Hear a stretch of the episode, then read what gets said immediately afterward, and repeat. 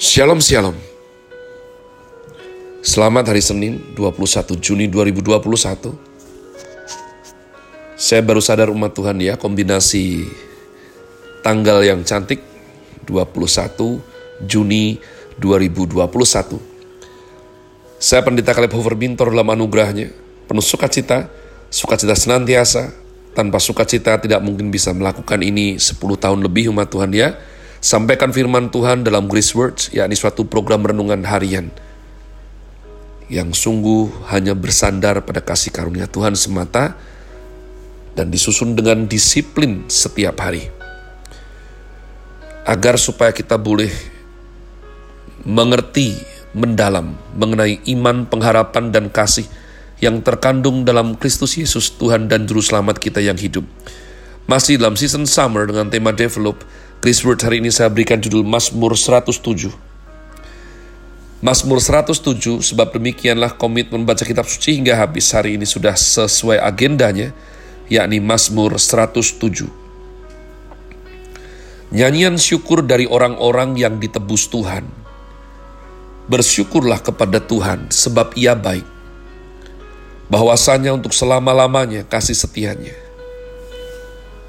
Biarlah itu dikatakan orang-orang yang ditebus Tuhan, yang ditebusnya dari kuasa yang menyesakkan, yang dikumpulkannya dari negeri-negeri, dari timur dan dari barat, dari utara dan dari selatan. Dan orang-orang yang mengembara di padang belantara, jalan ke kota, tempat kediaman orang tidak mereka temukan.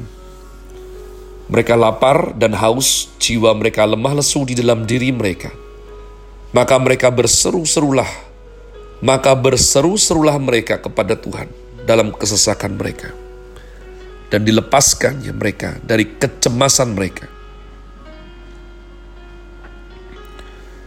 Di bawahnya mereka menempuh jalan yang lurus sehingga sampai ke kota tempat kediaman orang.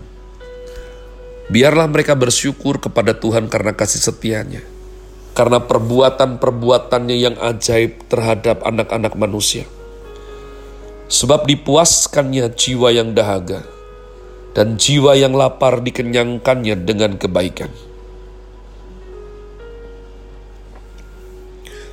Ada orang-orang yang duduk di dalam gelap dan kelam, terkurung dalam sengsara dan besi, karena mereka memberontak terhadap perintah-perintah Allah dan menista nasihat yang maha tinggi.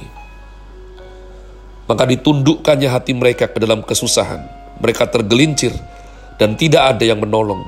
Maka berseru-serulah mereka kepada Tuhan dalam kesesakan mereka. Dan diselamatkannya lah mereka dari kecemasan mereka. Dibawanya mereka keluar dari dalam gelap dan kelam, dan diputuskannya belenggu-belenggu mereka. Biarlah mereka bersyukur kepada Tuhan, karena kasih setianya karena perbuatan-perbuatannya yang ajaib terhadap anak-anak manusia. Sebab dipecahkannya pintu-pintu tembaga dan dihancurkannya palang-palang pintu besi. Ada orang-orang menjadi sakit oleh sebab kelakuan mereka yang berdosa. Dan disiksa oleh sebab kesalahan-kesalahan mereka Mereka muak terhadap segala makanan dan mereka sudah sampai pada pintu gerbang maut. Maka berseru-serulah mereka kepada Tuhan dalam kesesakan mereka dan diselamatkannya mereka dari kecemasan mereka. Disampaikannya firman-Nya dan disembuhkannya mereka. Diluputkannya mereka dari liang kubur. Biarlah mereka bersyukur kepada Tuhan karena kasih setianya karena perbuatan-perbuatannya yang ajaib terhadap anak-anak manusia. Biarlah mereka mempersembahkan korban syukur dan menceritakan pekerjaan-pekerjaannya dengan sorak-sorai. Ada orang-orang yang mengarungi laut dengan kapal-kapal yang melakukan perdagangan di lautan luas. Mereka melihat pekerjaan-pekerjaan Tuhan dan perbuatan-perbuatannya yang ajaib di tempat yang dalam. Ia berfirman, maka dibangkitkannya angin badai yang meninggikan gelombang-gelombangnya. Mereka naik sampai ke langit dan turun ke samudera raya. jiwa mereka hancur karena celaka. Mereka pusing dan terhuyung-huyung seperti orang mabuk dan kehilangan akal. Maka berseru-serulah mereka kepada Tuhan dalam kesesakan mereka. Dan dikeluarkannya mereka dari kecemasan mereka. Dibuatnyalah badai itu diam, sehingga gelombang-gelombangnya tenang. Mereka bersuka cita, sebab semuanya reda, dan dituntunnya mereka ke pelabuhan kesukaan mereka. Biarlah mereka bersyukur kepada Tuhan karena kasih setianya. Karena perbuatan-perbuatannya yang ajaib terhadap anak-anak manusia. Biarlah mereka meninggikan dia dalam jemaat umat itu dan memuji-muji dia dalam majelis para tua-tua. Dibuatnya sungai-sungai menjadi padang gurun dan pancaran-pancaran air menjadi tanah gersang. Tanah yang subur menjadi padang asin oleh sebab kejahatan orang-orang yang diam di dalamnya. Dibuatnya padang gurun menjadi kolam air, dan tanah kering menjadi pancaran-pancaran air. Ditempatkannya di sana orang-orang lapar, dan mereka mendirikan kota tempat kediaman. Mereka menabur di ladang-ladang dan membuat kebun-kebun anggur yang mengeluarkan buah-buahan sebagai hasil. Diberkatinya mereka sehingga mereka bertambah banyak dengan sangat, dan hewan-hewan mereka tidak dibuatnya berkurang. Tetapi mereka menjadi berkurang dan membungkuk oleh sebab tekanan celaka dan duka. Ditumpahkannya kehinaan ke atas orang-orang terkemuka, dan dibuatnya mereka mengembara di padang tandus yang tiada jalan. Tetapi orang miskin dibentenginya terhadap penindasan dan dibuatnya kaum-kaum mereka seperti kawanan domba banyaknya. Orang-orang benar melihatnya lalu bersuka cita. Tetapi segala kecurangan tutup mulut.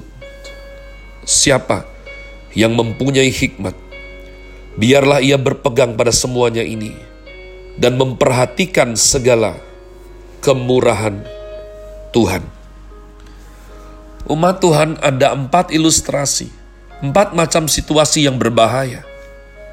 Yang jika tidak ditolong umat Tuhan, maka tidak mungkin selamat.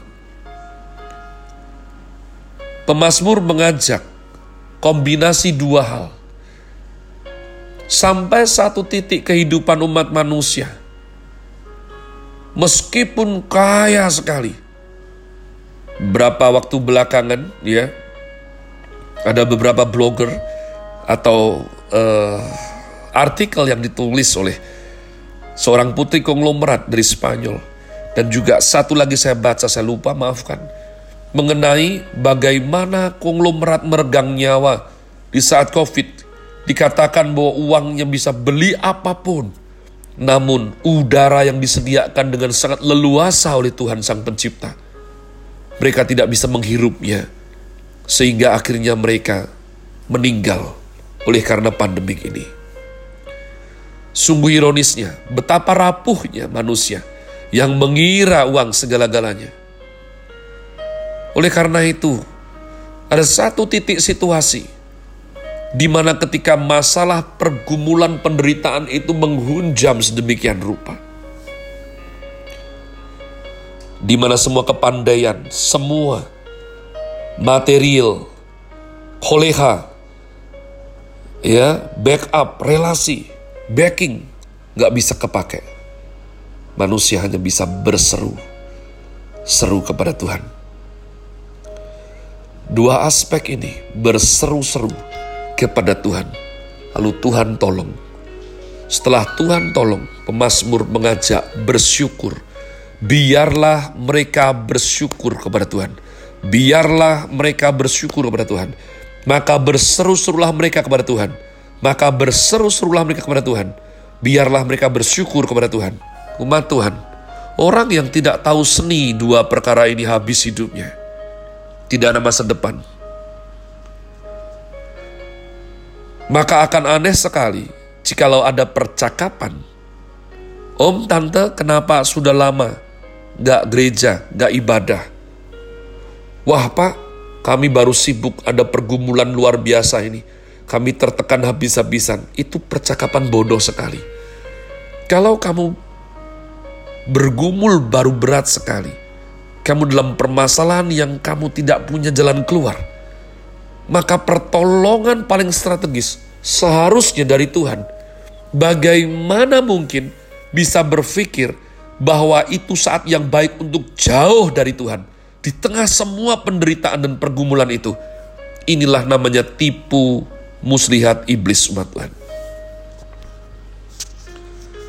Iblis menipu dengan cara ini. Pertama manusia dijauhkan hatinya, lalu ditipu. Ya, habis ditipu dia dihancurkan. Saya akan akhiri demikian dalam tempo yang gak lama lagi Grace Words ini harus usai. Pemasmur mengajarkan ketika kapan kita harus berseru-seru dan kapan kita harus mengucap syukur berseru-seru sebab mengenali menandai kita tidak berdaya. Mengucap syukur karena ingat. Ingat apa? Ingat situasi di mana kita tidak berdaya. Karena kita ingat situasi tidak berdaya, tapi pertolongan Tuhan tepat pada waktunya, maka kita bersyukur setulus-tulusnya karena kita ingat, kalau tidak Tuhan yang tolong, habislah kita. Maka antara berseru dan bersyukur terletak ada satu benang merah, yakni kita mengerti posisi kita sebagai manusia di hadapan Tuhan. Orang yang tidak tahu posisi kita sebagai manusia di hadapan Tuhan, di tempat di mana dia sudah hancur sekalipun, dia akan tetap sombong dan melawan Tuhan. Dan misal pun Tuhan tolong bermurah hati kasih perpanjangan waktu, dia tetap tidak akan mengucap syukur. Sebab entah dia pikir itu kebetulan, entah dia pikir caranya yang hebat, tapi dia tidak terpikir untuk bersyukur. Nah, jenis orang seperti inilah yang saya berdoa, jangan merupakan jenis kita sekalian. Have a nice day.